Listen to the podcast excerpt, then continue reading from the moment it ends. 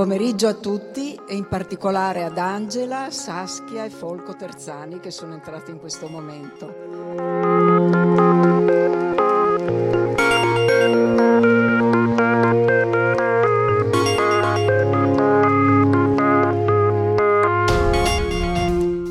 Bene, siamo arrivati all'ultimo dei confronti di San Francesco e questa volta parleremo di Europa. Perché l'Europa non scalda più i cuori, ci siamo chiesti.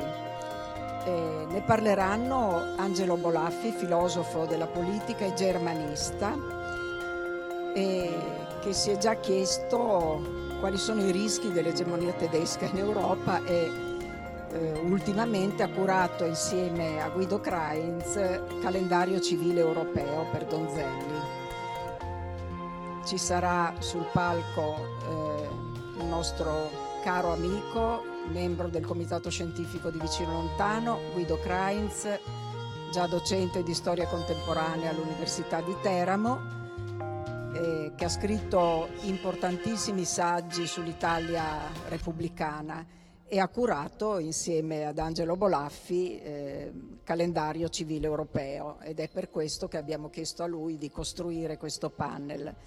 Ci, eh, saremo in collegamento con Riccardo Perisic, che eh, è membro dell'Istituto Affari Internazionali dell'Aspen Institute Italy e mh, mm, ha ricoperto la carica di capo di gabinetto, di gabinetto di tre diversi commissari europei, direttore generale anche del eh, mercato interno e dell'industria e mm, lui ha pubblicato come ultimo saggio Stare in Europa, sogno, incubo e realtà. A coordinare questi nostri ospiti sarà Nicola Gasbarro, presidente del nostro comitato scientifico. Grazie per essere qui, buon ascolto.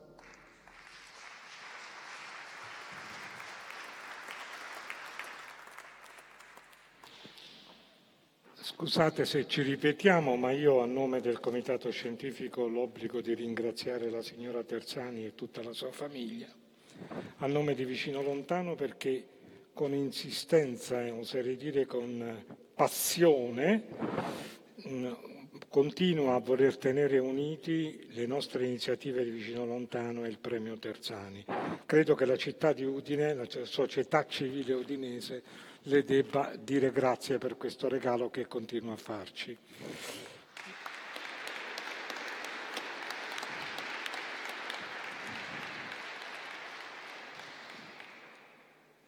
Detto questo passiamo all'Europa,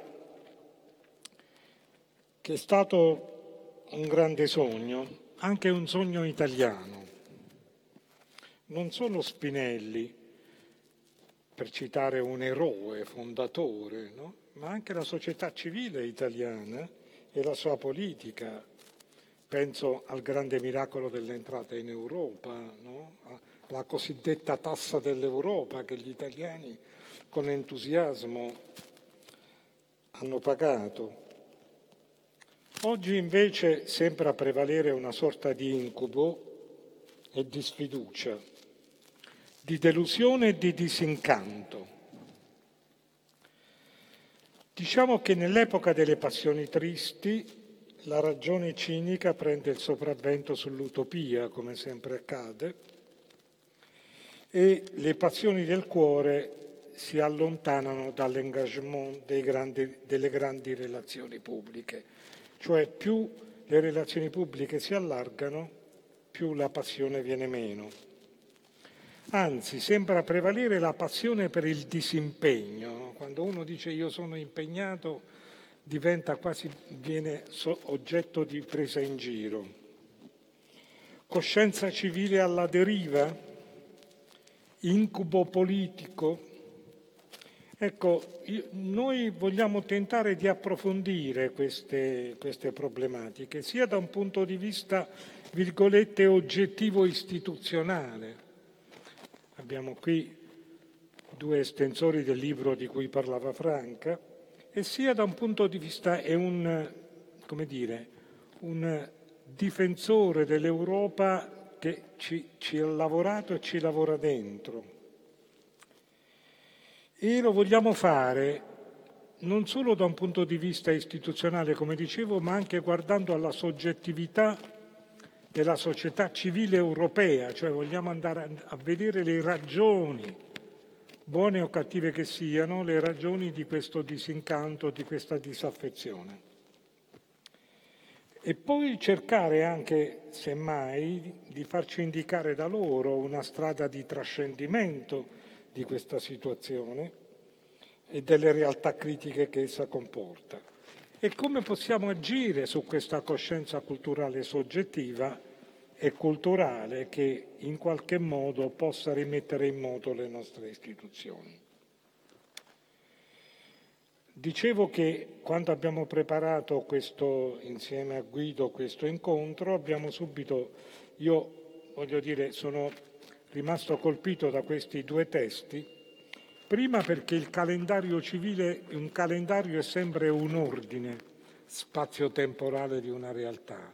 Il nostro calendario civile definisce le scansioni del nostro vivere e dà un ordine al nostro tempo e al nostro spazio. Perché è civile? Beh, perché l'identità europea è tale, non è religiosa, ma ubbidisce a dei canoni di generalizzazione civile che come approfondiremo vengono da lontano, almeno non a caso la prima tappa di questo calendario civile è proprio la rivoluzione francese. L'altro invece è il realismo delle istituzioni, il realismo, come dire, delle procedure, il realismo, anche se volete, anche diplomatico, con il quale come dire, in una prospettiva anche appassionata ci renda conto anche dell'incubo in cui siamo precipitati. Alludo al libro Stare in Europa, sogno incubo e, una, e sogno incubo realtà. Cioè storia e analisi delle istituzioni ci permettono di entrare in quel tessuto connettivo necessario per capire un attraversamento sociale che stiamo compiendo e da cui dobbiamo in qualche modo uscire. E volevo subito cominciare con Bolaffi perché il popolo europeo vacilla sempre di più e a due secoli da, dopo la grande rivoluzione francese c'è stata la caduta del muro, del, Berlino, del, del muro di Berlino, l'inizio dell'era globale, sono gli anni 90, finisce l'atlantismo come lui scrive giustamente e l'Europa comincia a vacillare. L'unione della Germania, che era uno degli obiettivi, se vogliamo, di una Europa più allargata che uscisse dall'atlantismo tradizionale, di fatto diventa, come dire, in tutti i sensi un continente, un polo politico marginale. In altri termini, cosa è successo con l'allargamento della Germania rispetto al progetto europeo? Come mai questa data può essere anche l'inizio de, di una delusione quantomeno. Proprio nel momento in cui la Germania diventava più forte, l'Europa diventa più piccola, almeno nell'immaginario collettivo. Cos'è successo? Grazie Nicola. Io, prima di rispondere alla tua domanda, vorrei dire a tutti che l'ombra del disincanto e della possibile delusione accompagna l'idea d'Europa da sempre.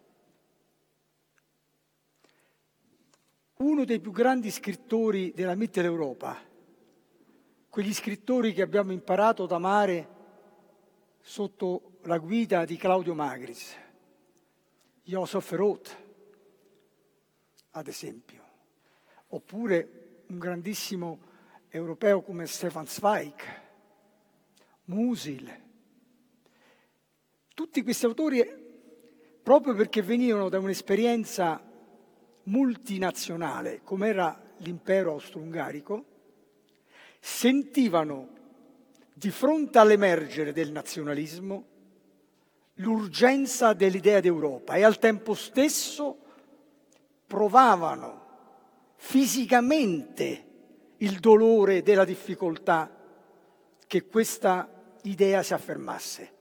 Stefan Zweig esule in Brasile nel 1942 dopo aver scritto un capolavoro intitolato Mondo di ieri di Welt von Gestern, ricordi di un europeo, si è suicidato con la moglie.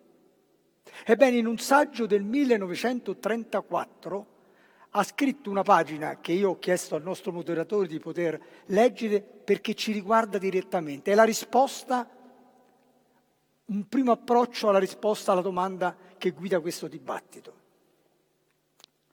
Per questo occorre innanzitutto prendere coscienza delle effettive difficoltà che ostacolano la realizzazione di quest'idea, quella dell'Europa, poiché essa appartiene per il momento, come era accaduto ai tempi dell'umanesimo, solo ad una ristretta elite, non ha affondato le sue radici nell'humus dei popoli e sbaglieremmo se cercassimo di persuaderci che siamo vicini al nostro obiettivo.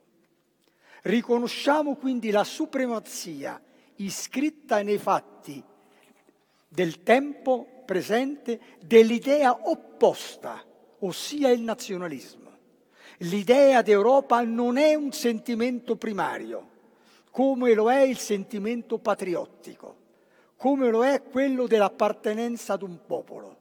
Essa non è originale e istintiva, ma nasce dalla riflessione.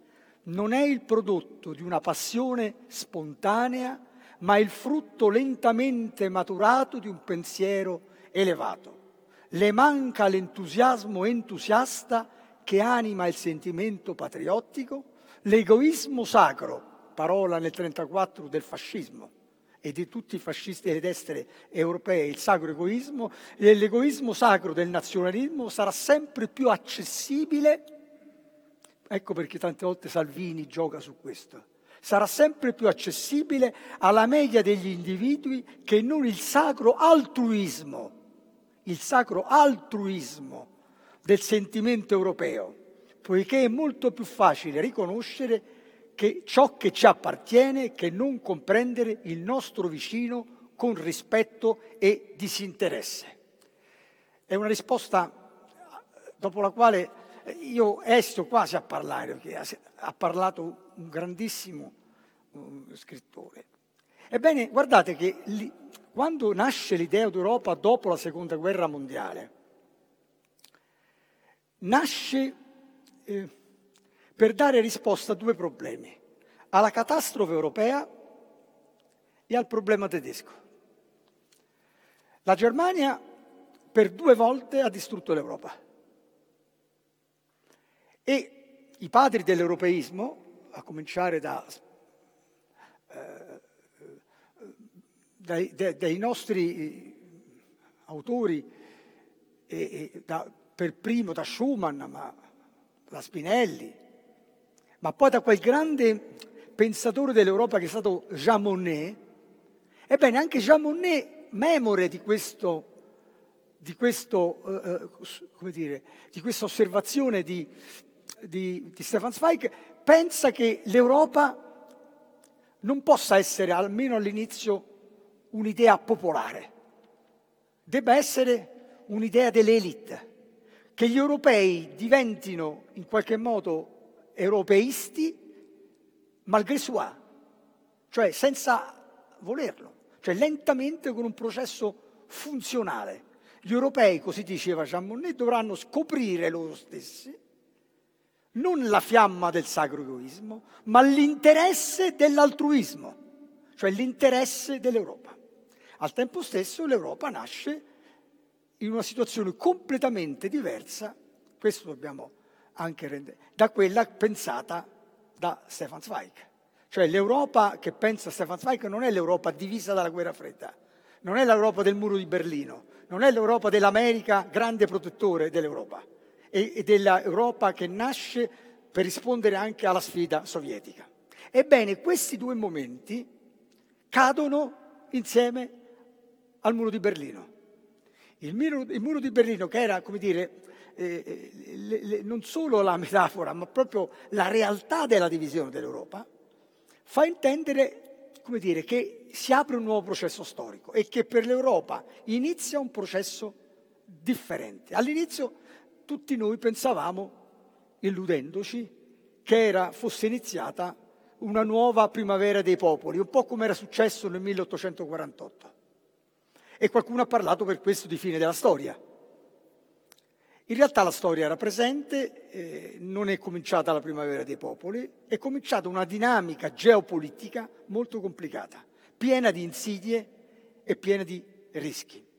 E al tempo stesso eh, al centro dell'Europa, su questo poi dopo Nicola si potremmo ritornare, al centro dell'Europa è andata a, dire, a formarsi una nuova, come dicono i tedeschi, una nuova di Neue Mitte, il, nu- il nuovo centro. E questo centro è la Germania. Questa stessa Germania che per due volte era stata invece all'origine della catastrofe europea. Domanda quindi evidente, paure evidenti, cosa farà questa Germania?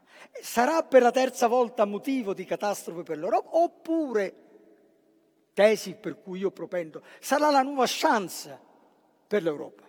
Cioè questo nuovo centro, questo nuovo baricentro di equilibrio e noi ci accorgiamo che è così perché è l'unico paese europeo, unico paese europeo in cui di fatto i movimenti populisti antipolitici hanno un ruolo abbastanza marginale, la democrazia parlamentare ancora funziona, i partiti ancora funzionano e la società tutto sommato, come dire, ha un equilibrio dal punto di vista anche dell'eguaglianza mm, eh, accettabile. Ecco, questo centro possa invece rappresentare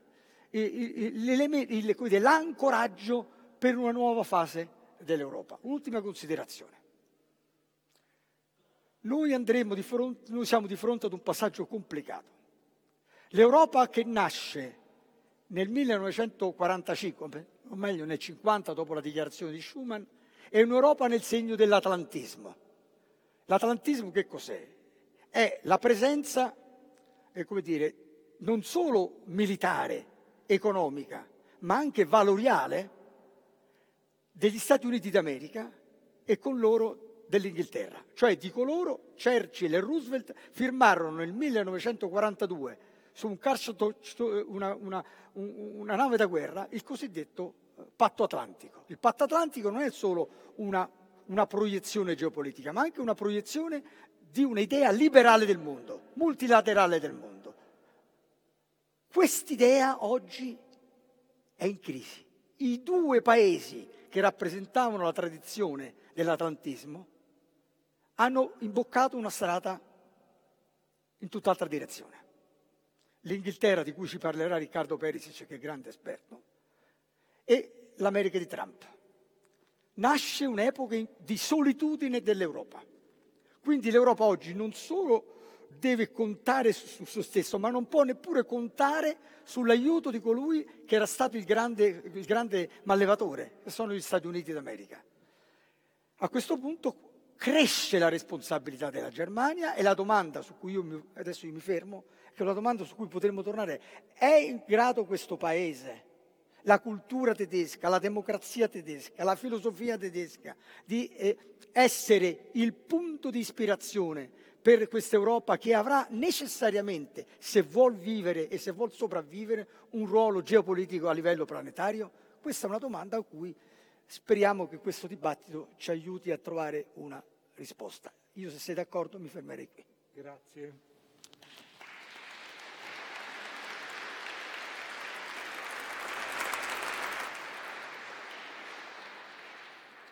Devo dire che mi è piaciuta molto l'idea dell'atlantismo come sistema valoriale, no? ma anche l'Europa, Guido, aveva un sistema valoriale, no? l'Europa che stavamo faticosamente costruendo, penso ai diritti fondamentali, eh, dei valori civili, dei diritti, dei diritti civili e dei diritti sociali, penso al welfare, penso a principi Dichiarazione dei diritti dell'uomo, di valori non negoziabili, ma che sviluppano di fatto e allargano l'orizzonte nazionale. No? Quando si mette in moto questa macchina culturale, il superamento del nazionalismo diventa, come dire, quasi il presupposto. Insomma, c'è una sorta di identità antropologica, eh, ecco perché libro calendario civile mi piace molto, e che l'identità europea sia sancita proprio dal diritto civile, da questa grande idea della libertà coniugata con l'uguaglianza. Tutte le persone sono uguali dinanzi alla legge, sembra una cosetta così, ma è una rivoluzione culturale incredibile. Se poi queste persone vengono considerate al di là delle appartenenze territoriali, diventa una rivoluzione globale, cioè c'era un tessuto culturale prepolitico molto importante che ha alimentato anche il sogno europeo. Poi in termini storici cosa è successo? Ci parli un po' di questa crisi, come siamo precipitati nell'incubo e cosa è dovuto? Sì, credo che questo sia il problema, cioè credo che di fronte al disorientamento sia fondamentale sforzarsi di capire anche cose difficili, anche cose complicate, perché siamo passati appunto dalla speranza, eh, speranza, quegli anni di speranza erano gli anni di enorme sviluppo dell'Occidente, i primi 30 anni dopo gli anni gloriosi, del, dopo dei 30 anni gloriosi è stato detto, che cosa vuol, anni in cui era certo che i figli sarebbero stati meglio dei padri, questo vuol dire il miracolo dell'Occidente, e paesi relativamente omogenei. E cosa è successo quando poi appunto c'è stata quell'euforia che ricordava anche Angelo del post 89 e poi il 2004? Ma guardate, io credo che quello che è successo in questi mesi, eh, un, una, una, prima indicazione ce lo dia. Eh, la crisi eh, ha fatto riemergere, la crisi del, dell'emergenza ehm, Covid ha fatto riemergere le diverse faglie dell'Europa. È, è apparsa in quel contesto, in quel clima, è apparsa più forte, più evidente la faglia fra nord e sud, fra i cosiddetti frugali, eh, rigoristi, rigorosi e le cicale mediterranee. E le cicale mediterranee.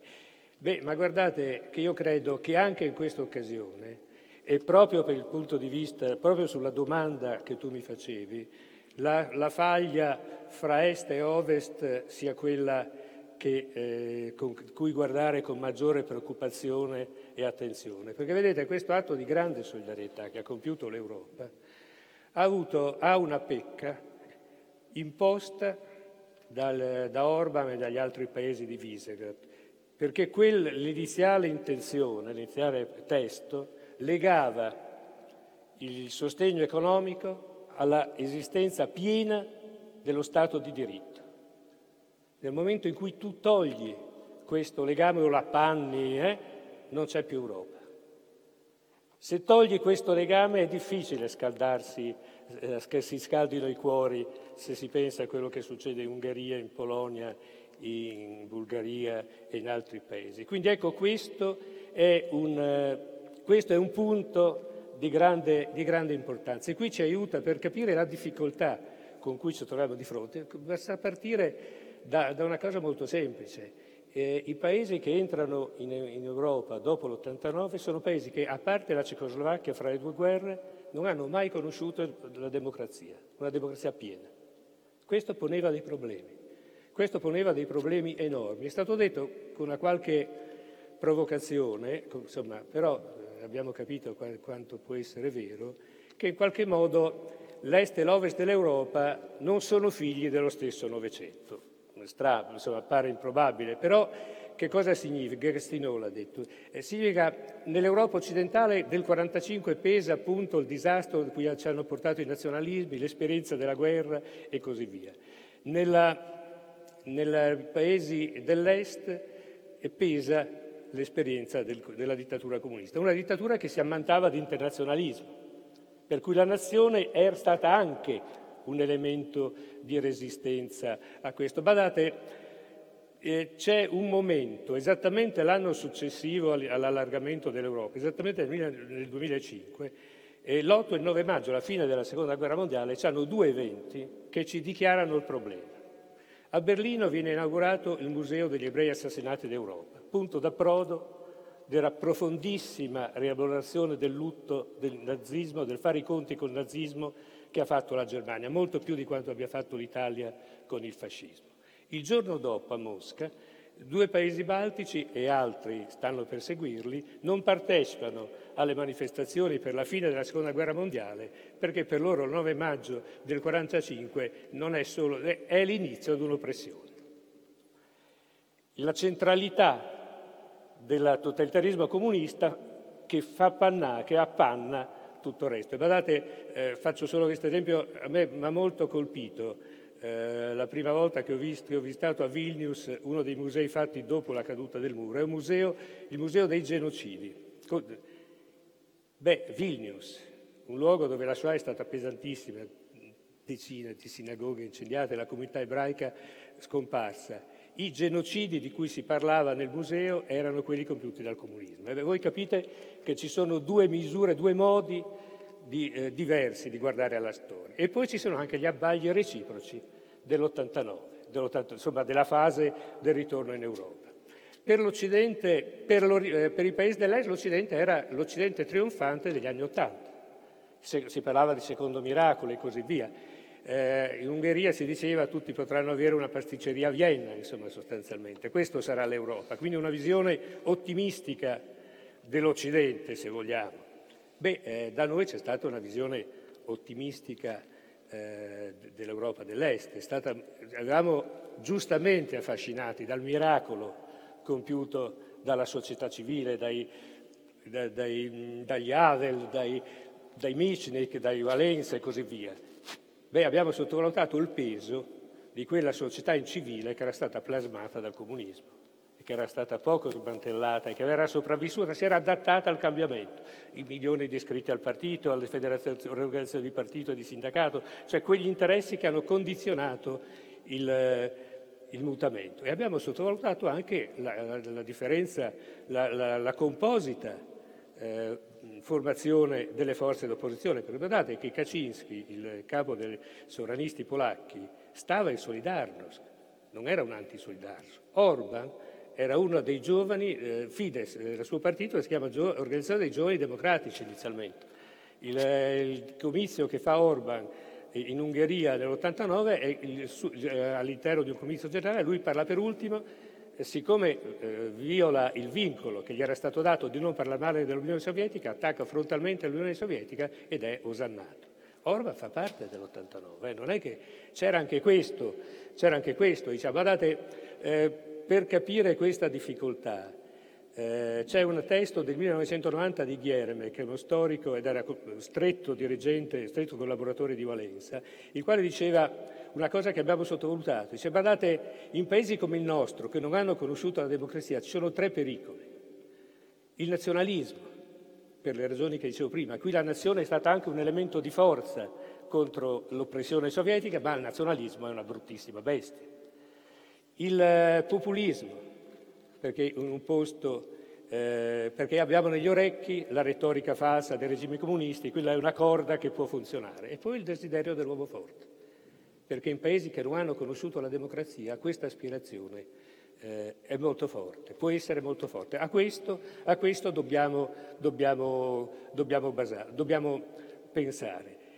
Havel al tempo stesso, sempre nel 90, diceva guardate, non si tratta, un punto, eh, un punto che anche questo secondo me è emerso in questo periodo, non si tratta di entrare tutti nelle stesse istituzioni, si tratta di, di fronte a un allargamento così grande come quello stiamo, su cui stiamo ragionando, di ritorno all'Europa, un termine di Havel, di fronte a questo allargamento così bisogna rifondare le istituzioni europee per comprenderci in una rifondazione comune. Questo è il problema. E molto più di recente Rupni, che era consigliere di Havel allora, in un libro recente, Senza il muro, pubblicato l'anno scorso, eh, diceva, ha, ha, detto in qualche modo stati, eh, abbiamo confuso eh, liberi, la, la, liberal democrazia con il liberismo economico. È stato confuso in, in questi paesi la, libertà, la liberale democrazia, la democrazia liberale con il liberismo economico. E, momento, e, quindi è stato imitato il liberismo economico dell'Occidente in un momento in cui era trionfante, se ricordate, distruggendo quelle strutture di protezione sociale distorte certamente, autoritarie certamente, ma che il comunismo aveva, aveva messo in campo. Se, ultimo punto, ci aggiungete che siamo passati appunto dai 30 gloriosi al loro opposto, al fatto che oggi è certo che i figli non staranno, è certo, ma è molto probabile che i figli non staranno meglio dei padri, o comunque non è più vero che staranno sicuramente meglio dei padri e se tenete conto che, eh, dei, dei costi, dei, dell'impatto diversificato della globalizzazione, molto banalmente vantaggi per i paesi poveri, per i più poveri, ma svantaggi per, paesi, per la parte povera dei paesi ricchi, svantaggi relativi, diciamo, una insicurezza in quei ceti medi che sono stati collante decisivo della democrazia. Ecco, se mettiamo insieme tutte queste cose, comprendiamo l'esigenza di una rifondazione che sia eh, culturale e politica al tempo stesso. Ultimissimo punto, su questo abbiamo imparato una cosa importante nell'emergenza, abbiamo imparato a capire la differenza fra Consiglio europeo intergovernativo e Commissione europea.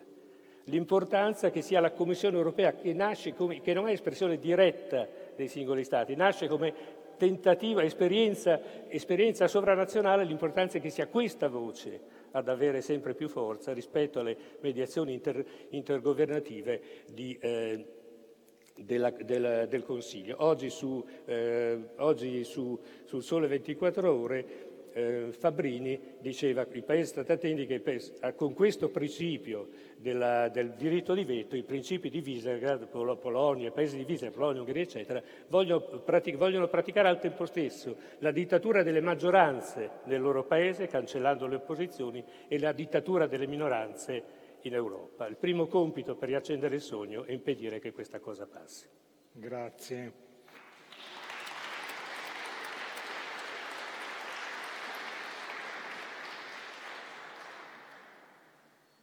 Professor Perisic, innanzitutto benvenuto tra noi. E, e, la Gran Bretagna aveva una tradizione democratica, eh, non, era, non apparteneva al mondo dell'Est. E un piede dentro, un piede fuori, scrive lei nel suo libro, cosa non abbiamo capito noi, cosa non hanno capito loro. La Gran Bretagna si trova di fronte a questo paradosso che ha perso un impero, però non ha trovato un ruolo in una nuova costruzione che doveva segnare una svolta anche nella mappa del mondo. Cosa non ha funzionato? È vero che c'è una storia, lingua, una storia lunga di questa, una sedimentazione culturale, però non le pare che sia mancato anche lo slancio, si tratta di una mancanza di passione europea o di una incapacità di pensare il futuro? Da dove è nata la Brexit, o meglio, da dove è nato l'incubo di Brexit? Prima di tutto buongiorno, mi dispiace che queste complicate vicende del virus mi impediscano di essere fisicamente tra voi spero, spero che, il che, il collegamento, sia buono. Eh, la sua è al, allo stesso tempo una domanda molto complessa ma anche, anche relativamente semplice.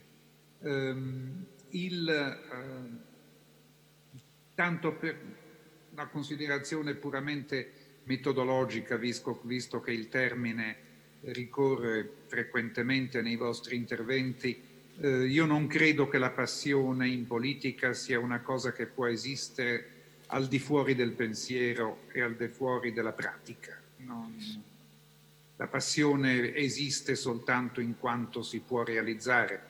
Una passione che non si realizza diventa molto rapidamente eh, una delusione e un incubo, come, come, mi è capitato di scrivere. Ma tornando, tornando a Brexit, eh, quello che noi abbiamo messo in moto, eh, nel, a cominciare dagli anni 50, basato, era basato su una comune consapevolezza eh, della tragedia europea, della tragedia del nazionalismo e della tragedia, come ha detto molto bene Angelo Bolaffi, della non risolta questione tedesca al cuore dell'Europa. Quindi era la reazione a una situazione di cui in un modo o nell'altro tutti si sentivano corresponsabili. ehm, e tutti in un modo molto diverso, eh, gli italiani, i francesi, i tedeschi, ognuno l'ha fatto per conto suo, più o meno bene, eh, hanno fatto la critica del proprio nazionalismo. Se non ci fosse stato questo, eh, quello che è stato realizzato non sarebbe stato, non sarebbe stato possibile. Um, quindi c'è stato alla base di tutto una consapevolezza dell'insufficienza della propria esperienza nazionale. Um, I britannici questo percorso non lo hanno mai neanche cominciato. Eh, I britannici sono usciti dalla guerra in un modo assolutamente glorioso che, che, che, che susciterà l'ammirazione dei popoli per il resto della storia perché hanno resistito da soli, sono stati eroici e tutto quanto, eh, ma sono usciti dalla guerra convinti di averla vinta, mentre invece tutti gli altri europei erano convinti di averla persa, giustamente. Eh, pochi anni dopo la Gran Bretagna aveva perso l'impero, pochi anni ancora prima di aver perso l'impero completamente c'è stato il terribile schiaffo di Suez quando nel 1956 il governo britannico tentò un'ultima impresa coloniale occupando il, il, il canale di Suez e fu fermato non dal nemico, ma fu fermato dall'amico, fu fermato in maniera molto arrogante, molto perentoria dal Presidente degli Stati Uniti. Quello fu per i britannici un trauma, un trauma incredibile. Tuttavia, tutti questi traumi, eh, il fatto di aver quasi perso la guerra, di aver perso l'impero, di aver perso l'autonomia rispetto agli Stati Uniti, eh, non hanno condotto il governo britannico, il popolo britannico, la classe dirigente, a fare quell'esame di coscienza che invece abbiamo fatto tutti noi sul continente. Eh, l'adesione della Gran Bretagna all'inizio degli anni 70 eh, si è costruita su questo gigantesco equivoco, cioè eh, un, un'operazione per loro puramente economica, ehm, per noi molto complicata, per carità. Poi tornerò su questo quando si parlerà della disaffezione italiana, ehm, ma fondamentalmente con una fortissima componente politica.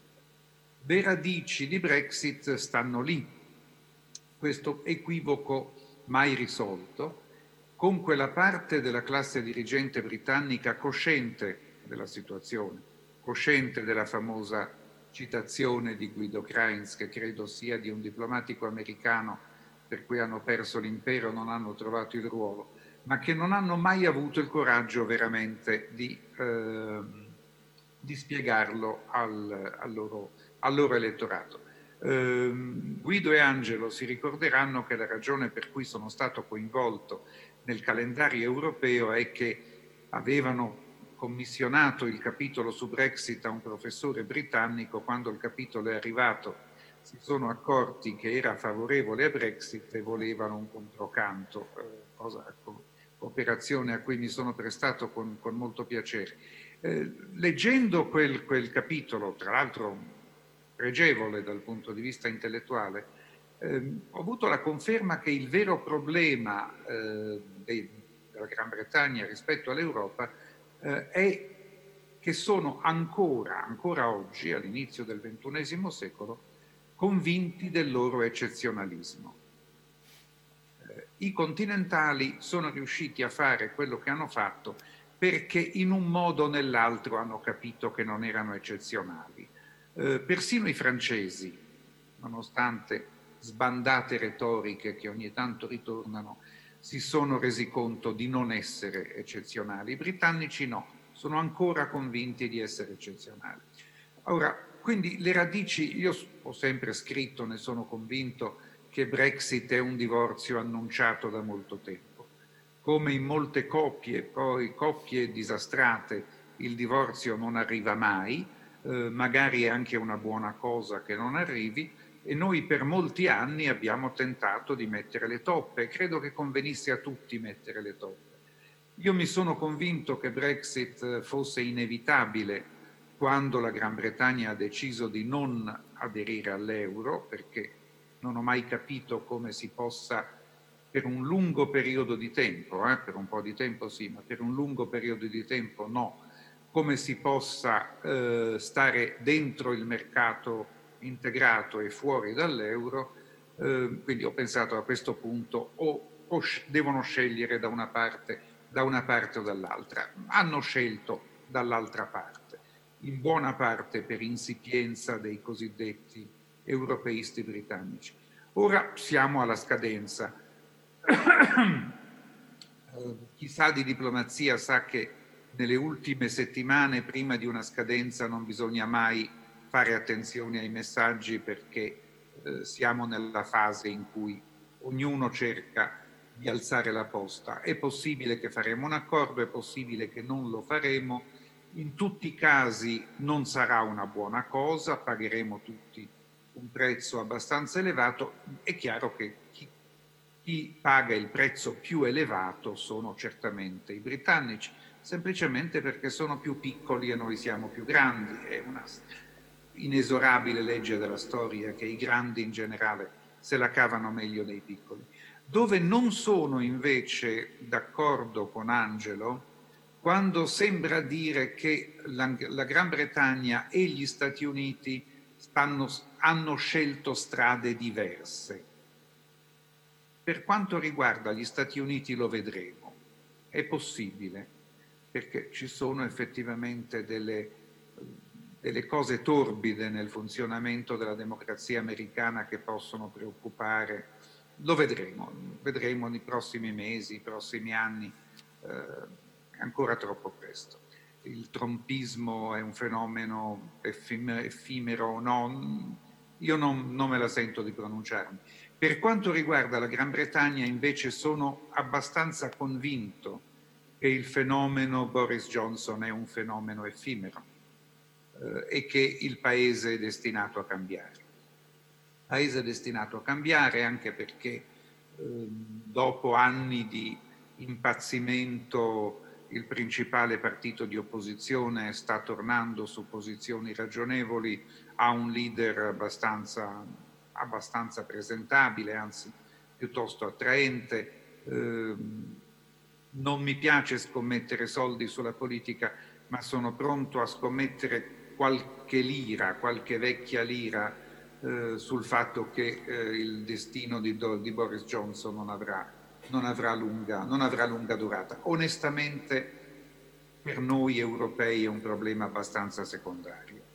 Il ehm, problema di Brexit è sceso nelle nostre priorità, giustamente, è una priorità per i britannici la mia speranza è che finita questo, questo dramma, completato Brexit, comincerà l'esame di coscienza, questo esame di coscienza sull'identità nazionale e il futuro del paese che eh, dopo la, pre- la, seconda guerra mondiale non hanno mai voluto fare e che adesso è eh, non procrastinabile.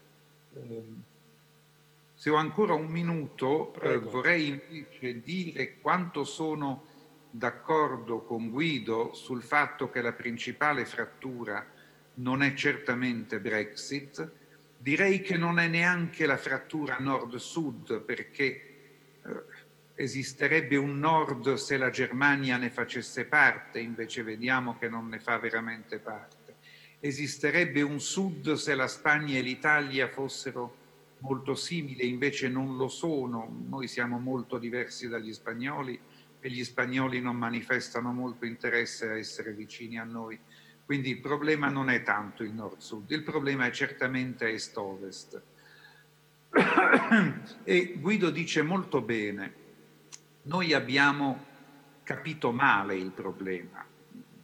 Io, non, io sono convinto che l'allargamento è stata una buona cosa ed era indispensabile però non ci siamo resi conto della, dell'ampiezza del problema, non ci, siamo, non ci siamo accorti di quanto l'esperienza democratica di tutti quei paesi, con l'eccezione parziale della Cecoslovacchia, fosse inesistente. Eh, abbiamo trascurato il fatto che due guerre mondiali sono cominciate lì, non sono cominciate da noi, sono cominciate in quell'arco che va dalla Polonia all'Adriatico.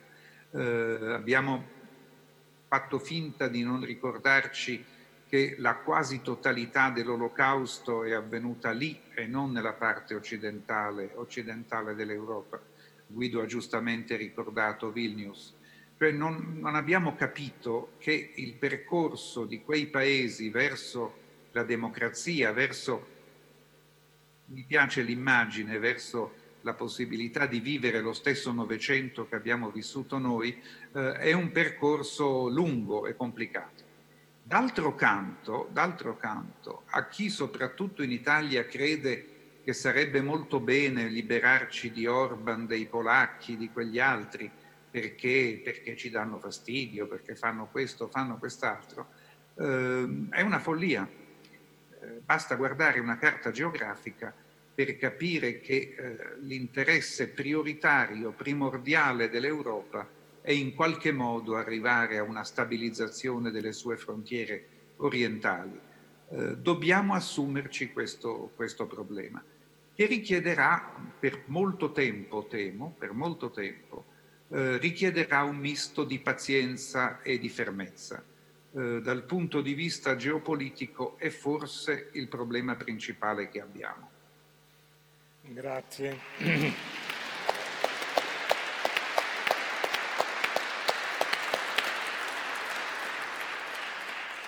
soprattutto per averci ricordato, eh, per tornare al nostro tema, che la passione deve essere coniugata con il pensiero e con la pratica e soprattutto con questa pratica allargata no? di, di, osservatorio est-ovest, nord-sud, cioè di ritracciare un po' le coordinate con le quali stiamo, come dire, riordinando il nostro mondo europeo. Ma è proprio per riordinare questo mondo che rischia di diventare, come ha scritto Bonaffi, un mondo senza Occidente, oppure meglio, non un mondo senza Occidente, ma un Occidente senza Stati Uniti, beh, eh, da cui deriva la solitudine europea. Abbiamo visto che il professor Perisic non è molto d'accordo, ma voler tornare su questo in termini culturali e in termini politici. La funzione dell'Europa mm, non comincia anche, o, o almeno la sua funzione internazionale, culturale prima e politica poi, non comincia nell'era dello scontro del post-civiltà, cioè noi siamo oltre lo scontro delle civiltà. Stasera sarà premiato, come dire, uno che guarda, un autore che guarda alle civiltà in maniera molto diversa da come lo guardava Actington. Insomma, c'è una storia profonda della modernità che ha creato l'Europa, ma può avere ancora un futuro. Io quando penso a queste cose penso non tanto alla necessità, perché questo è troppo evidente, dell'Europa di fronte, di fronte ai grandi imperi, come li chiamano adesso, no? la Cina, l'India, gli Stati Uniti dall'altra, l'America Latina, eccetera. Ma penso ad un ruolo di processo di civilizzazione, se volete, di compatibilità e di mediazione e di eh, di essere in qualche modo la mediazione tra ciò che una volta era chiamato il nuovo mondo e le grandi civiltà orientali, perché il nuovo mondo è pieno di modernità e le grandi civiltà orientali hanno una profondità storica che il nuovo mondo non ha. L'Europa per fortuna tutte e due. No? Quando noi facciamo cominciare la storia da, dell'Occidente e dalla Mesopotamia, ma la Mesopotamia non è, non è, più Occidente, è strana questa cosa, no? l'invenzione della scrittura, l'Egitto. E soprattutto in quest'arte mediatoria, in questo progetto di civiltà di compatibilità, non ha l'Europa anche il compito, te lo chiedo, se non sia questo il compito in cui possa rientrare in gioco anche un continente dimenticato dalla globalizzazione come l'Africa. Se non lo fa l'Europa, ma chi lo deve fare? Eh, se non lo fa l'Europa, lo fa la Cina, purtroppo. Eh, e questo sarebbe grande, un grandissimo problema per l'Europa. consentitemi di... Eh, eh, Riccardo Perici ha iniziato il suo intervento eh, in maniera weberiana. Max Weber è morto esattamente cento anni fa, anche lui per una pandemia, allora era la spagnola, cento anni fa, maggio del 1920. Max Weber, nella sua famosa conferenza sulla politica come professione, dove professione Max Weber intende non il mestiere, ma la vocazio, perché la traduzione della politica als Beruf è la politica come vocazione, certo. E mette chiaramente, mette bene insieme il problema che non si può fare politica senza passione, ma non esiste una politica solo con la passione. Quindi noi abbiamo un problema di, una, di un'Europa che deve pensarsi in termini di razionalità politica, non dimenticando il progetto, eh, l'entusiasmo e se volete anche la, la passione del, dell'europeismo. Gli Stati Uniti d'America, adesso io non voglio entrare in discussione, sì, probabilmente ha ragione eh, eh Perici dicendo che eh, l'Inghilterra in fondo rimarrà fedele alle sue tradizioni e il caso Johnson sarà, come dire, un momento parziale. Per quanto riguarda gli Stati Uniti però mi, sarei, mi sembrerebbe che riduttivo ridurre il problema a Trump, anche se Trump è, vero, è la vera minaccia, perché, come dire, la deriva la deriva degli Stati Uniti, l'interesse strategico degli Stati Uniti verso il Pacifico e l'abbandono, e l'abbandono in qualche modo dell'interesse primario per l'Europa pongono un problema strategico all'Europa. Quando la cancelliera Merkel in una famosa conferenza tenuta a Monaco dice per l'Europa è venuto il momento di prendere in mano il proprio destino, non possiamo più affidare il nostro destino ad altri, significa che in qualche modo, come dire, punto, quando la, la Van der Leyen nella sua conferenza iniziale, la Presidente della Commissione, parla di commissione geopolitica, significa che in qualche modo per l'Europa si apre una, un, un'epoca completamente eh, differente. E quest'epoca è cominciata, guardate, proprio, proprio in questi mesi.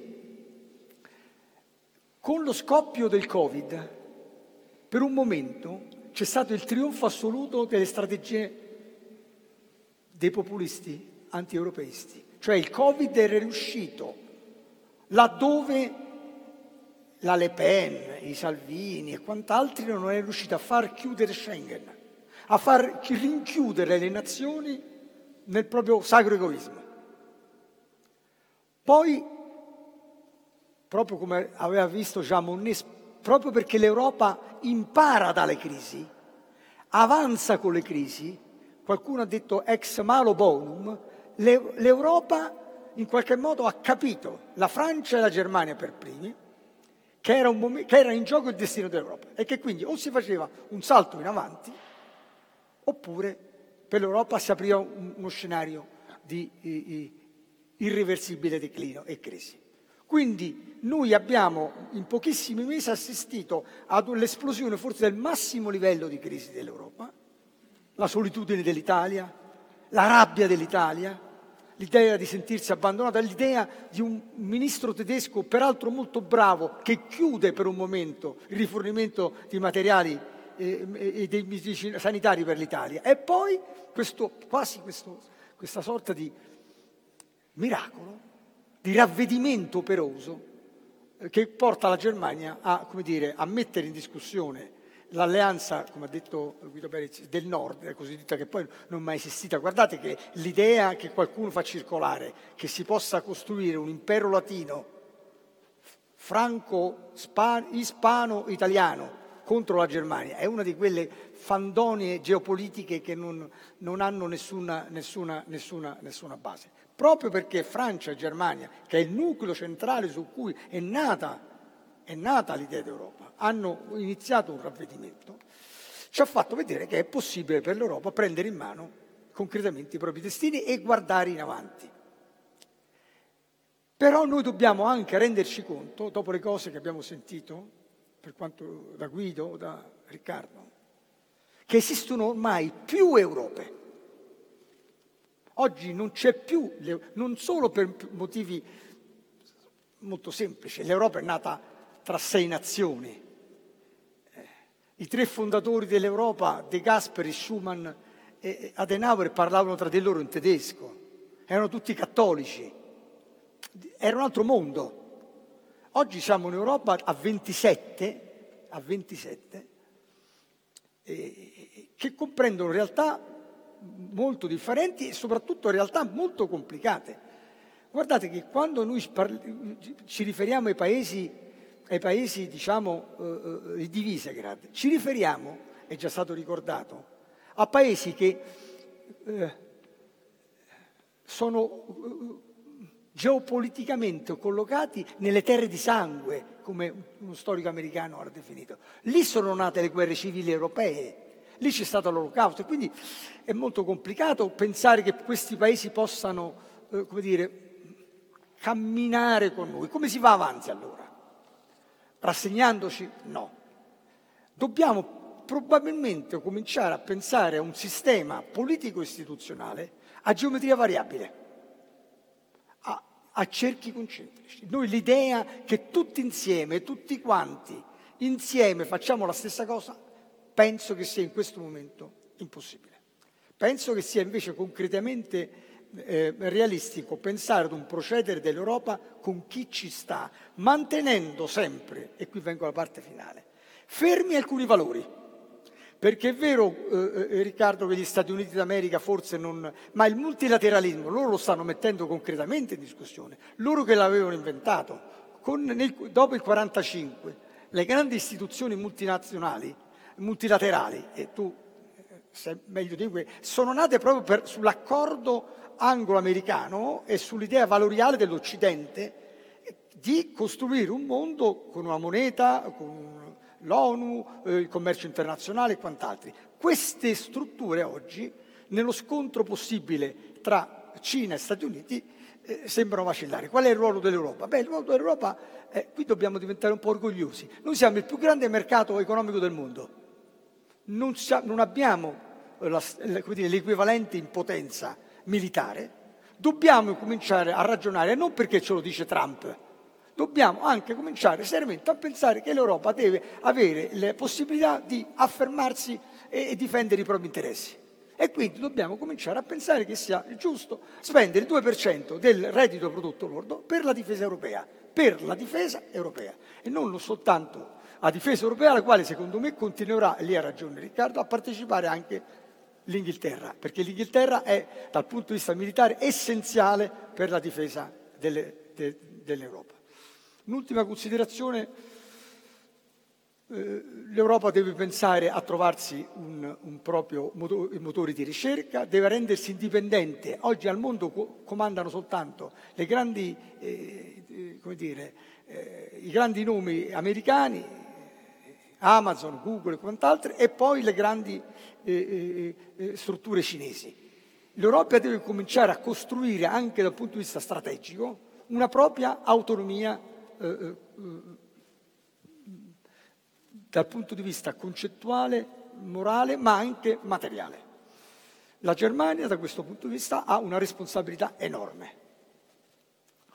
Eh, pensare ad un'Europa contro la Germania è, dire, è un non senso. La Germania ha bisogno dell'Italia, questo sì, io vorrei chiudere su questo. Attenzione, l'Italia ha tante colpe, però può avere una funzione, però deve ritrovare il, suo, il proprio interesse per l'Europa.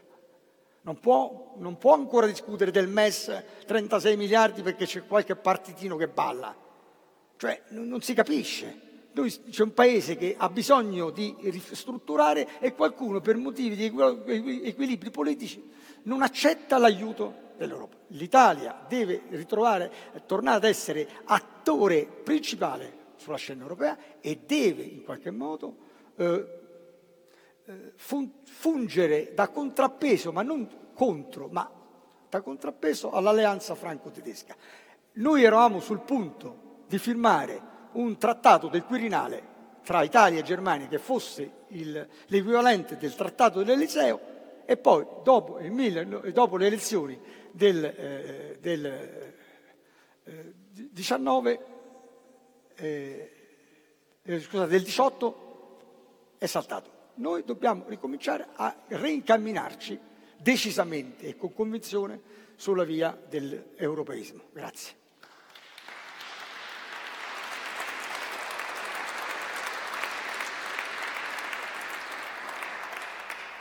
Professor Perisic, mm, lei si è occupato di pratiche oltre che di pensiero, come diceva prima, di pratiche nel senso complesso del termine ed è un lavoro che di eh, rapporti, di relazioni con le istituzioni, con la diplomazia, eccetera.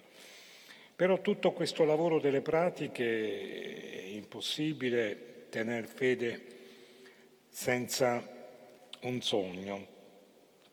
Allora, con il bagaglio delle sue competenze diplomatiche, istituzionali e di chi conosce i meccanismi, eh, come dire, i meccanismi europei, ci aiuta un po' a pensare il futuro? In altri termini, lei giustamente dice sono necessarie alcune cose importanti per l'Europa, lo scrive alla fine del suo libro, eh, cioè una sovranità europea sulla difesa, sulla sicurezza, sull'immigrazione. Io aggiungerei in questo periodo sulla sanità, sul fisco. Per chi ha ridotto queste cose che sembrano all'ordine del giorno un'utopia? Insomma, Cercando di rigovernare queste cose, secondo lei ce la possiamo fare?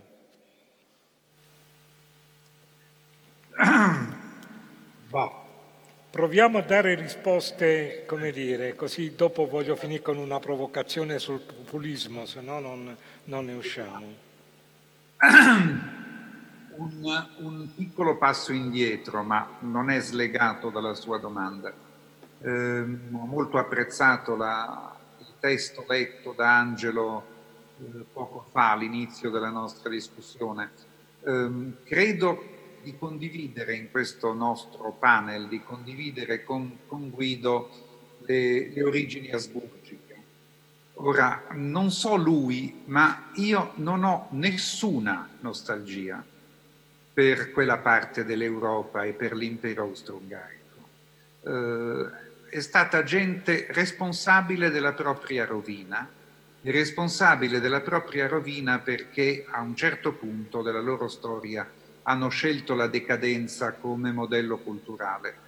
Quindi non, non ho nostalgia per loro, anche se artisticamente, letterariamente posso ammirarli tutti da, da Klimt a Kokoschka a Josef Roth, per carità.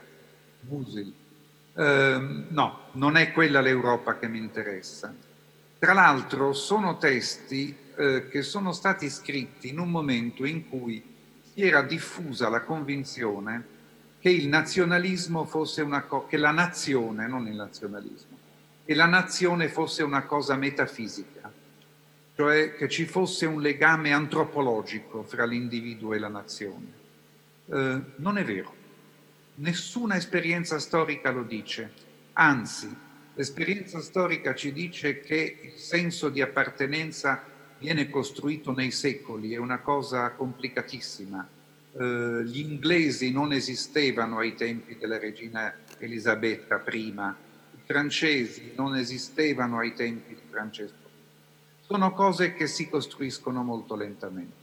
Eh, poi c'è stato nel, nella seconda metà, a partire dalle guerre napoleoniche, fondamentalmente nell'Ottocento c'è stata l'esplosione del nazionalismo, questa colossale eh, turlupinatura della rivoluzione francese, della coincidenza del popolo con la nazione, questa, nel, la nazione come depositario della volontà collettiva, cose, tutte cose assolutamente mostruose. Um, Remetto perché ci torno subito. Quindi, seconda cosa che, che mi dà l'orticaria eh, è il disfattismo, cioè eh, l'idea che no, siamo arrivati alla fine di una civiltà e che tutto deve cambiare. Ora, Tempo fa eh, ero, a ero, a Parigi in un taxi e l'autista, un, uh, un immigrato dal Mali, uh, particolarmente loquace, mi dice perché vede signore i francesi sono gente che vivono in paradiso e sono convinti di vivere all'inferno. Uh, dovrebbero tutti venire nel mio villaggio in Mali qualche giorno per vedere che cos'è effettivamente l'inferno. questo vale per tutta l'Europa. Nella storia dell'umanità, questo è bene che ce lo mettiamo in testa, nella storia dell'umanità da Neanderthal in poi, l'umanità non ha mai conosciuto un momento in cui, un luogo in cui si potesse essere più liberi, più prosperi e più giusti o se vogliamo meno disuguali. E questo è l'Europa, e questo è l'Europa, l'Europa di oggi. Quindi se il nostro sistema politico e sociale ha un problema è che bisogna conservarlo, non che bisogna cambiarlo e buttarlo a mare. Bisogna proteggere, bisogna proteggere.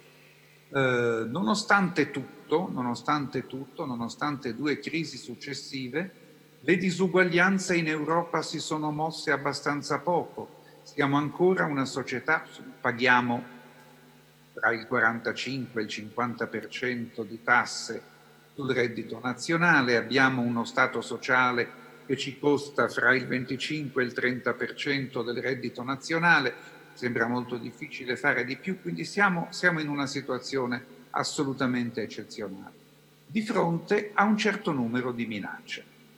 Ora, mi soffermo su tre e poi se, se c'è tempo una parola sull'Italia.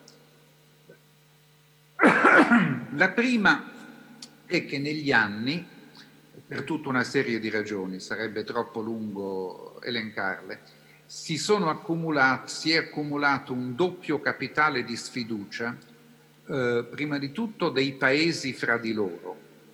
Leggere che cosa si scrive di noi sulla stampa di alcuni paesi del nord e leggere cosa si scrive nei nostri giornali su alcuni paesi del nord è assolutamente terrificante. Gli stereotipi dominano su tutto. Quindi c'è questa accumulata sfiducia. Il secondo livello di sfiducia è fra i cittadini in generale e le istituzioni, e le istituzioni europee. Eh, colmare questa sfiducia può essere fatto soltanto passo passo, eh, smettendola di fare promesse che non si possono mantenere, e cercando di mostrare agli uni e agli altri e all'opinione pubblica che possiamo arrivare a soluzioni tutto sommato soddisfacenti e che funzionano. Eh, per mutuare eh, termine, termini del nostro dibattito politico, eh, l'Europa è necessariamente un compromesso centrista e può essere governato solo da una coalizione credere che l'Europa possa essere governata da maggioranza e minoranze è una colossale sciocchezza. Eh, deve essere basata sul compromesso. Quindi, ora, io direi che il, l'ordine del giorno di queste cose pragmatiche che bisogna fare lo abbiamo di fronte. Ci sono i problemi economici, il rilancio dell'economia, far funzionare questo straordinario impegno che è stato preso con il Recovery Fund, lo vogliamo chiamare, cercare di fare qualcosa sull'immigrazione. Eh, piccolo inciso, noi italiani dovremmo smettere di pensare che siamo noi il principale paese esposto sul fronte dell'immigrazione. È indegno, è, indecente pensare che un paese di 60 milioni di abitanti come l'Italia abbia difficoltà a assorbire 20.000 arrivi in un giorno vero dramma è quello della Grecia. Se facciamo qualcosa di serio è per alleviare la Grecia, non è per alleviare l'Italia. Ma chiudo, chiudo la parentesi sull'immigrazione. Comunque è chiaro che un certo accordo sull'immigrazione è ormai indispensabile. Uh, e poi ci sono varie cose, l'ha detto bene Angelo, c'è il problema, o Guido, non mi ricordo chi dei due, il problema industriale, il problema della digitalizzazione, la competitività dell'economia, tante cose. Su quelle bisogna dimostrare che siamo capaci di andare avanti. Il secondo problema è il problema atlantico. Stiamo molto attenti, perché se è vero che eh, lì bisogna distinguere eh, un concetto che è storico, molto elevato, che è il concetto di Occidente, dal problema delle priorità diplomatiche. Ora è chiaro che l'interesse degli Stati Uniti si sposta dal, dall'Europa verso il Pacifico. Perché? Perché i problemi si sono spostati dall'Europa verso il Pacifico. Viva Dio, abbiamo vinto la guerra fredda, quindi problemi qui ce ne sono molto meno di quanti ce ne fossero 30 anni fa. Eh, mentre invece il Pacifico è un posto molto complicato dove potrebbe cominciare la, guerra, la prossima guerra mondiale. Quindi e tutti ci, occup- ci, dovremmo occupare di Pacifico eh, in, maniera, in, maniera, prioritaria. Se, gli europei hanno un difetto, semmai di non occuparsi abbastanza dell'Asia, dell'Asia e del Pacifico. Questo è un punto. L'altro punto è l'Occidente. Ora, è vero che abbiamo rispetto agli Stati Uniti un modello eh, economico-sociale un po' differente, non, non straordinariamente differente, ma un po' differente. La nostra economia sociale di mercato è diversa eh, dal sistema economico degli Stati Uniti. Ma i valori sono una cosa molto più profonda. Ora, se c'è un testo è precedente ai testi della Rivoluzione francese, che io considererei la Bibbia della democrazia liberale, sono i primi paragrafi della dichiarazione di indipendenza eh, scritti da Thomas Jefferson. Non mi sembra che sia stato scritto di meglio eh, nel definire le libertà individuali e nel definire i diritti, i diritti democratici. Quindi c'è un'identità di valori fra noi e gli americani che è molto molto profonda. Poi non solo noi gli americani, ma anche i canadesi, gli australiani, insomma un certo numero, un certo numero di un certo numero di paesi. Allora, domanda, la domanda è seria. Viste le profonde disfunzioni, la polarizzazione, il cattivo funzionamento ormai da parecchio tempo della democrazia americana, gli Stati Uniti stanno prendendo una strada diversa o no? Temo purtroppo che non ci sia una risposta certa a questa domanda ma se fossi un americano mi porrei la stessa domanda sull'Europa. Se guardo Salvini, Le Pen, eh, Orban, eh, l'Europa sta prendendo una strada diversa che la riporta agli anni 30, anche lì forse la risposta non è, non è così evidente. Ora, io sono invece convinto, poi è chiaro che il risultato delle le prossime elezioni americane è molto, veramente molto importante, ehm, perché un prolungamento del trumpismo potrebbe creare danni duraturi. Eh, non per questo se fosse eletto Biden i problemi sarebbero tutti risolti, per carità, problemi, alcuni problemi fra noi e gli Stati Uniti sono strutturali.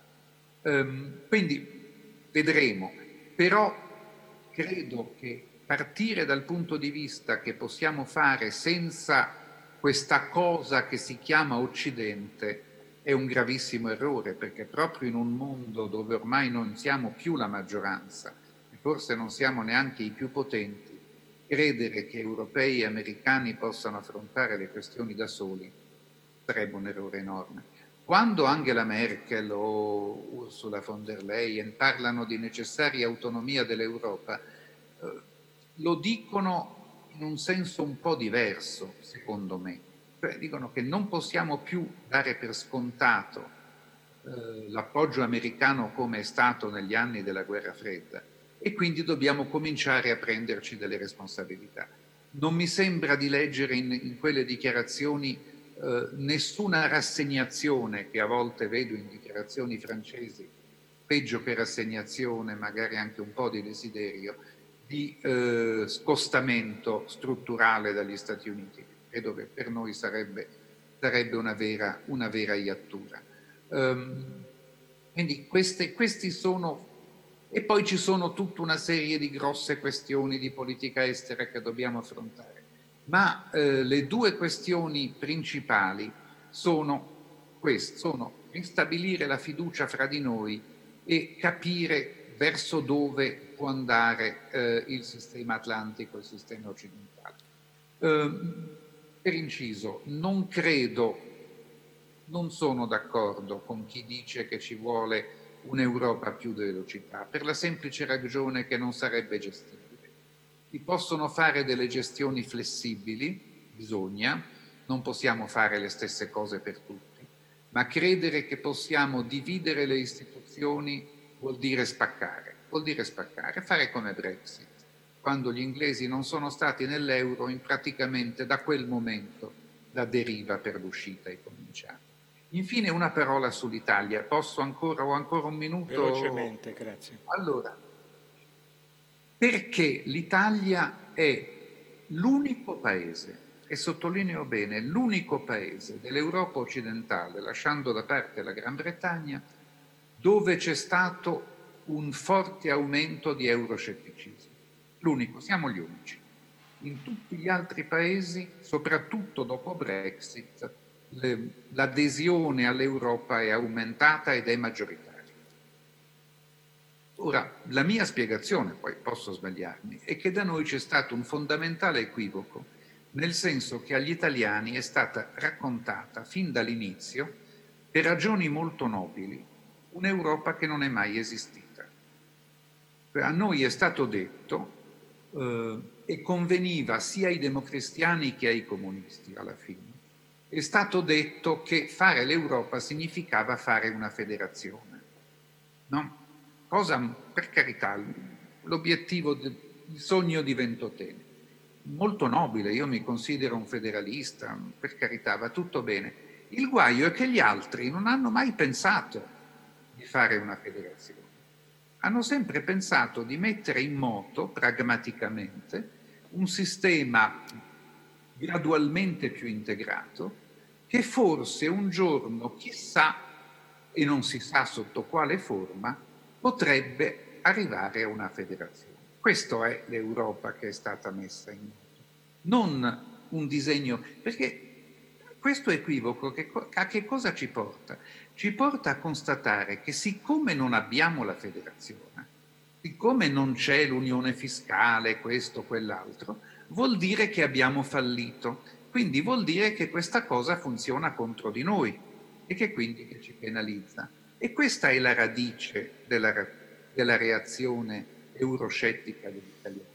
Sarebbe stato molto meglio raccontare la, la verità, eh, non è troppo tardi per raccontare la verità, per questo libro che lei ha avuto la cortesia di citare eh, parlo, parlo di, di appello al realismo, eh, perché solo così si, può riconciliare, si possono riconciliare gli italiani con l'Europa, spiegando bene che cos'è esattamente, che cosa ci possiamo aspettare e soprattutto che cosa l'Europa per noi non può fare perché sono cose che dobbiamo risolverci da.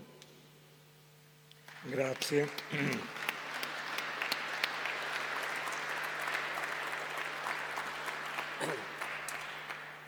Dal discorso di Perisic emerge evidente questa contraddizione no? tra sistemi culturali nazionalistici e sistemi civili più generali. No? Riemerge forse ancora una volta, no? quella, ne faceva accenno il professor Perisic, quella contraddizione tra cultura e civiltà che ha lacerato anche il Novecento e che la nazione, lo spirito del popolo, eccetera, rischia di tornare di moda contro un messaggio di compatibilità culturale da cui sono nate le strutture della civiltà europea. Penso alla rivendicazione delle radici religiose dell'Europa, un, le radici è una cosa molto molto complicata, no? rinvia ad una sorta di fisiologia che le religioni non hanno. Cioè c'è un tornare dell'immaginario su, eh, come dire, culture e appartenenze radicate non solo nel nazionalismo, ma su un modo di pensare che sottrae le relazioni e che sostituisce ai popoli le identità.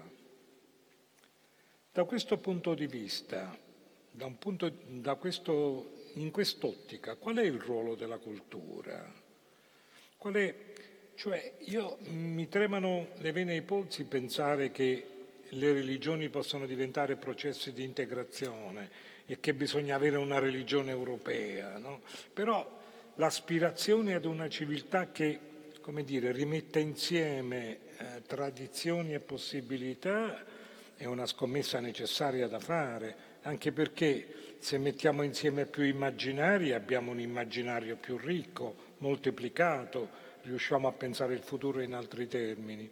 Guido, che dobbiamo fare a livello culturale? Lo so che è una domanda difficile, però proviamoci, se no non riusciamo a, come dire, a ridisegnare una mappa quantomeno di breve scadenza. E quando non abbiamo una mappa di breve scadenza anche il criterio della cittadinanza si scoraggia e torniamo a nostalgie pericolose. Sì, è una scommessa necessaria ed è stata indubbiamente una scommessa, un impegno sottovalutato. Mentre citava appunto Monet, alcune parti di Monet, mi viene in mente la dichiarazione Schumann, che le due cose sono in relazione, un, in che appunto straordinaria dichiarazione di cui abbiamo ricordato i 70 anni quest'anno e che, che appunto aveva il suo centro nel dire eh, l'Europa non si farà giorno per giorno, ma creando solidarietà di fatto. Ecco, l'idea è che appunto dietro c'era l'idea che partiamo dall'integrazione economica, dalla solidarietà economica, nascerà la democrazia europea e un popolo europeo. Per un po' è andato così, ma non va così. A un certo punto ha smesso di andare così, non è più automatico. Non è più automatico che l'integrazione economica porti anche a quello e quindi la scommessa diventa necessaria. Io credo che sia eh, ma insomma ha ragione Perisic, insomma, se leggiamo i giornali come ci guardiamo reciprocamente ci vengono i brividi, insomma, e non i peggiori, peggiori. Naturalmente sto parlando all'ingrosso, ci sono ottimi giornalisti, ottimi giornali con aperture, eh, ci sono anche iniziative di collegamento fra giornali di diverse nazioni, eh, ma nella sostanza il problema che poneva Peris ma stiamo facendo abbastanza per costruire un'opinione pubblica europea? Ma credo che la risposta sia no, non stiamo facendo abbastanza. Stiamo facendo abbastanza per rafforzare la centralità della democrazia, ma badate, stava qui vicino l'Austria di Haider neanche 15 anni fa, ma nei confronti dell'Austria di Haider l'Europa è stata molto più rigida di quanto sia oggi con Orban che fa molto peggio. E l'impressione che abbiamo avuto che se avessimo fatto questa discussione a maggio saremmo stati molto più pessimisti sulle istituzioni europee. Poi c'è stata la scelta della solidarietà del Recovery Fund, ma quella scelta di solidarietà fatta dalle istituzioni è stata scelta dalle istituzioni, non è stata incalzata da una solidarietà di massa europea. Gli appelli si sprecano, in questo caso non si sono sprecati. È un bene che molti intellettuali promotori fossero tedeschi, ma non c'è stata una, una forte spinta politica. Le istituzioni sono state avanti all'opinione pubblica. E beh, questo è un problema. E eh, questo è un problema. Eh, di nuovo, quanto, non c'è dubbio che Ungheria e Polonia si devono essere, ma quanto stiamo aiutando o non aiutiamo le forze che si battono in Polonia e in Ungheria contro, eh, contro Orban, contro i cascisti, contro i sovranisti. Quanto aiutiamo? E che non stiamo parlando, stiamo parlando delle grandi città polacche, stiamo parlando di pezzi importanti anche in Ungheria e permettetemi un inciso eh, terzaniano. Abbiamo capito forse con un po' di ritardo l'importanza del lavoro che faceva Soros in, eh, in Ungheria, delle cose che promuoveva. Io ricordo quando Angela salì sul palco rivendicando con orgoglio fronte la scelta del premio a Soros. E non era unanime il consenso, c'erano contestazioni fuori del teatro, qualche silenzio di troppo e qualche applauso di meno dentro. Beh, dobbiamo dire ancora una volta grazie Angela.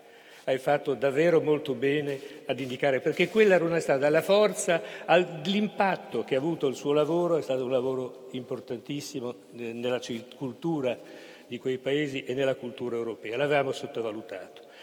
Ecco, nuova pressione, certamente stiamo ragionando eh, dell'Europa nel mondo, in un mondo cambiato, un'Europa che non vive più all'abri, al riparo, come dice Macron, del, del patto atlantico. Europa ancora più necessaria per contare e contare per difendere il nostro modo di vita. Ecco, nuova passione dell'Europa o pratica, o pratica quotidiana, reti culturali, conoscere più Europa, le cose che si dicevano. E badate, eh, un, uno scrittore greco un grande giallista ma un grande intellettuale, è stato sceneggiatore di Angelopoulos, ha tradotto Goethe e Brecht in greco, insomma Marcaris, alla vigilia di queste lezioni diceva ma in quale paese si insegna davvero storia europea. Poi c'è qualcuno che la sta scrivendo la storia in modo anti-europeo. Guardate, eh, eh, tornando appunto all'Ungheria che ci dà, ma la Polonia sarebbe uguale, ma Orban è un esempio in questo. La riscrittura nazionalistica dei libri di storia in Ungheria e in Polonia è una roba terribile, una, una, vicenda, una riscrittura vittimistica.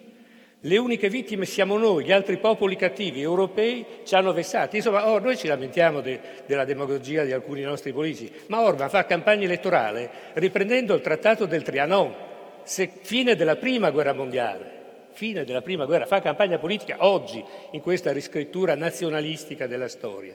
E in questa riscrittura nazionalistica della storia la Polonia non è da dietro, non è da meno, la Croazia eh, non ne parliamo, la rivoluzione di Ustacia che abbiamo visto in questi anni e così via.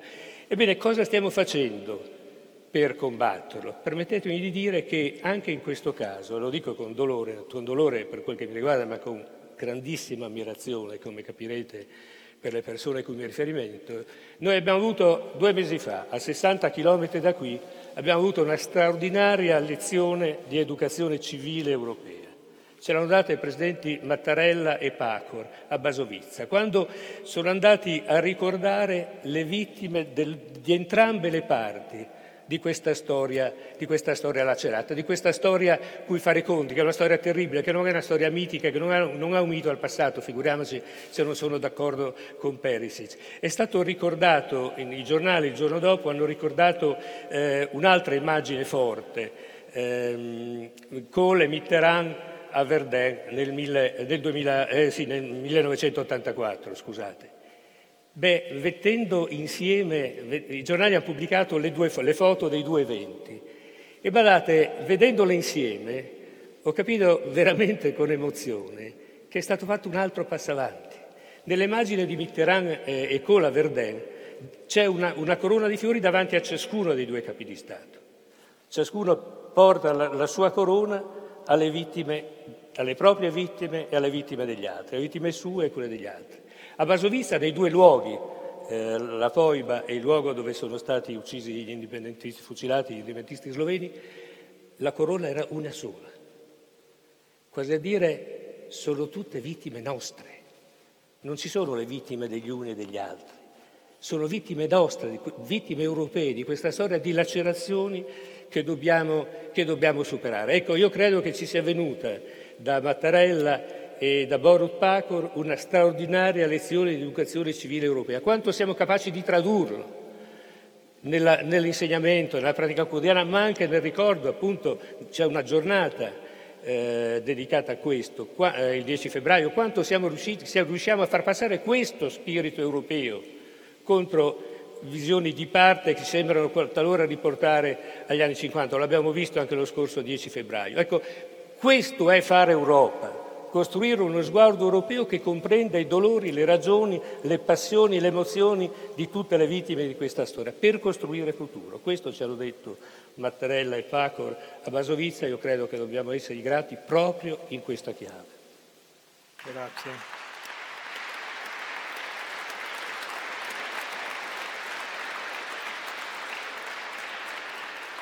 Una provocazione veloce che così riassume quello che ho capito io, non so il pubblico, ma io ho capito che c'è un'opposizione radicale tra Europa e nazionalismo. No?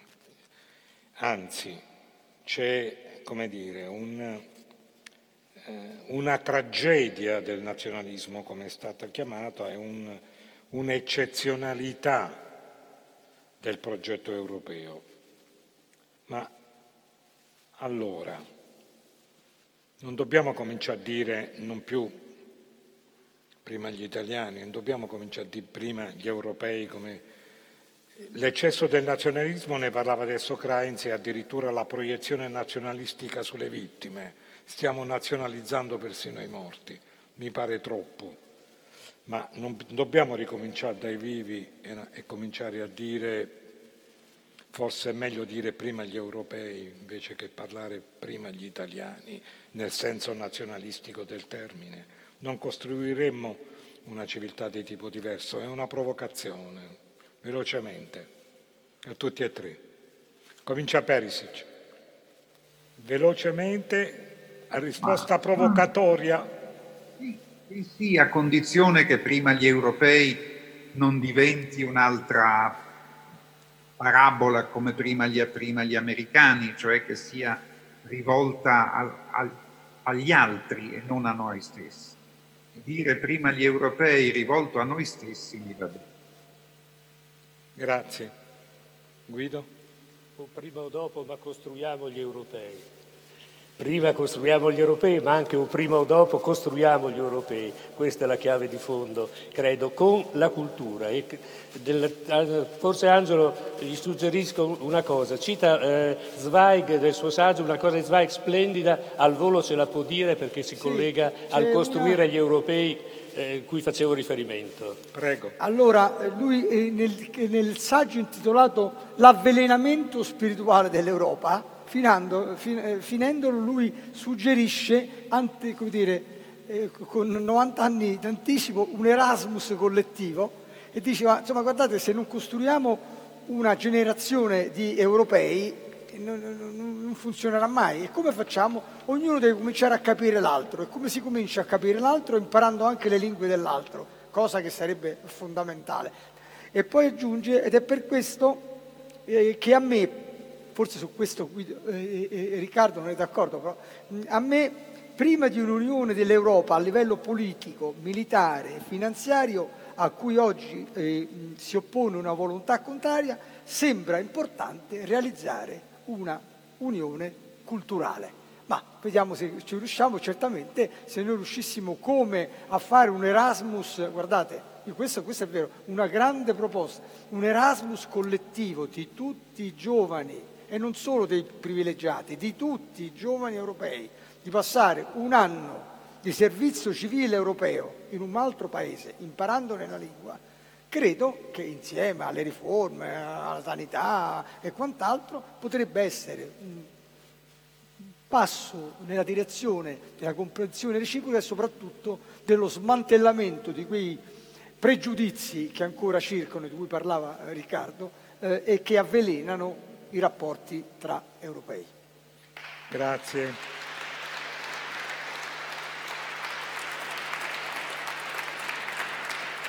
Come sapete, come sapete, per problemi di coronavirus non possiamo aprire il dibattito tra il pubblico perché girerebbe un microfono mm, che potrebbe come dire, provocare, sono raccomandazioni minime che abbiamo ricevuto e noi ci atteniamo, ma penso di interpretare la passione del pubblico eh, dicendo grazie a questi tre grandi interlocutori che amano tanto l'Europa e che ci hanno insegnato che l'Europa potrà riscaldare i cuori a condizione che alla militanza delle pratiche si unisca anche la passione del pensiero. Grazie e buona serata. Grazie, grazie Nicola, grazie a tutti questi splendidi studiosi e grazie per questa straordinaria proposta di un Erasmus collettivo per i giovani. Penso che sarebbe veramente una chiave importante. Grazie. Grazie anche a voi per l'attenzione, per gli applausi. Grazie al professor Perisic. Stasera premio Terzani 2020, qui Grazie in San Francesco eccezionalmente. Grazie.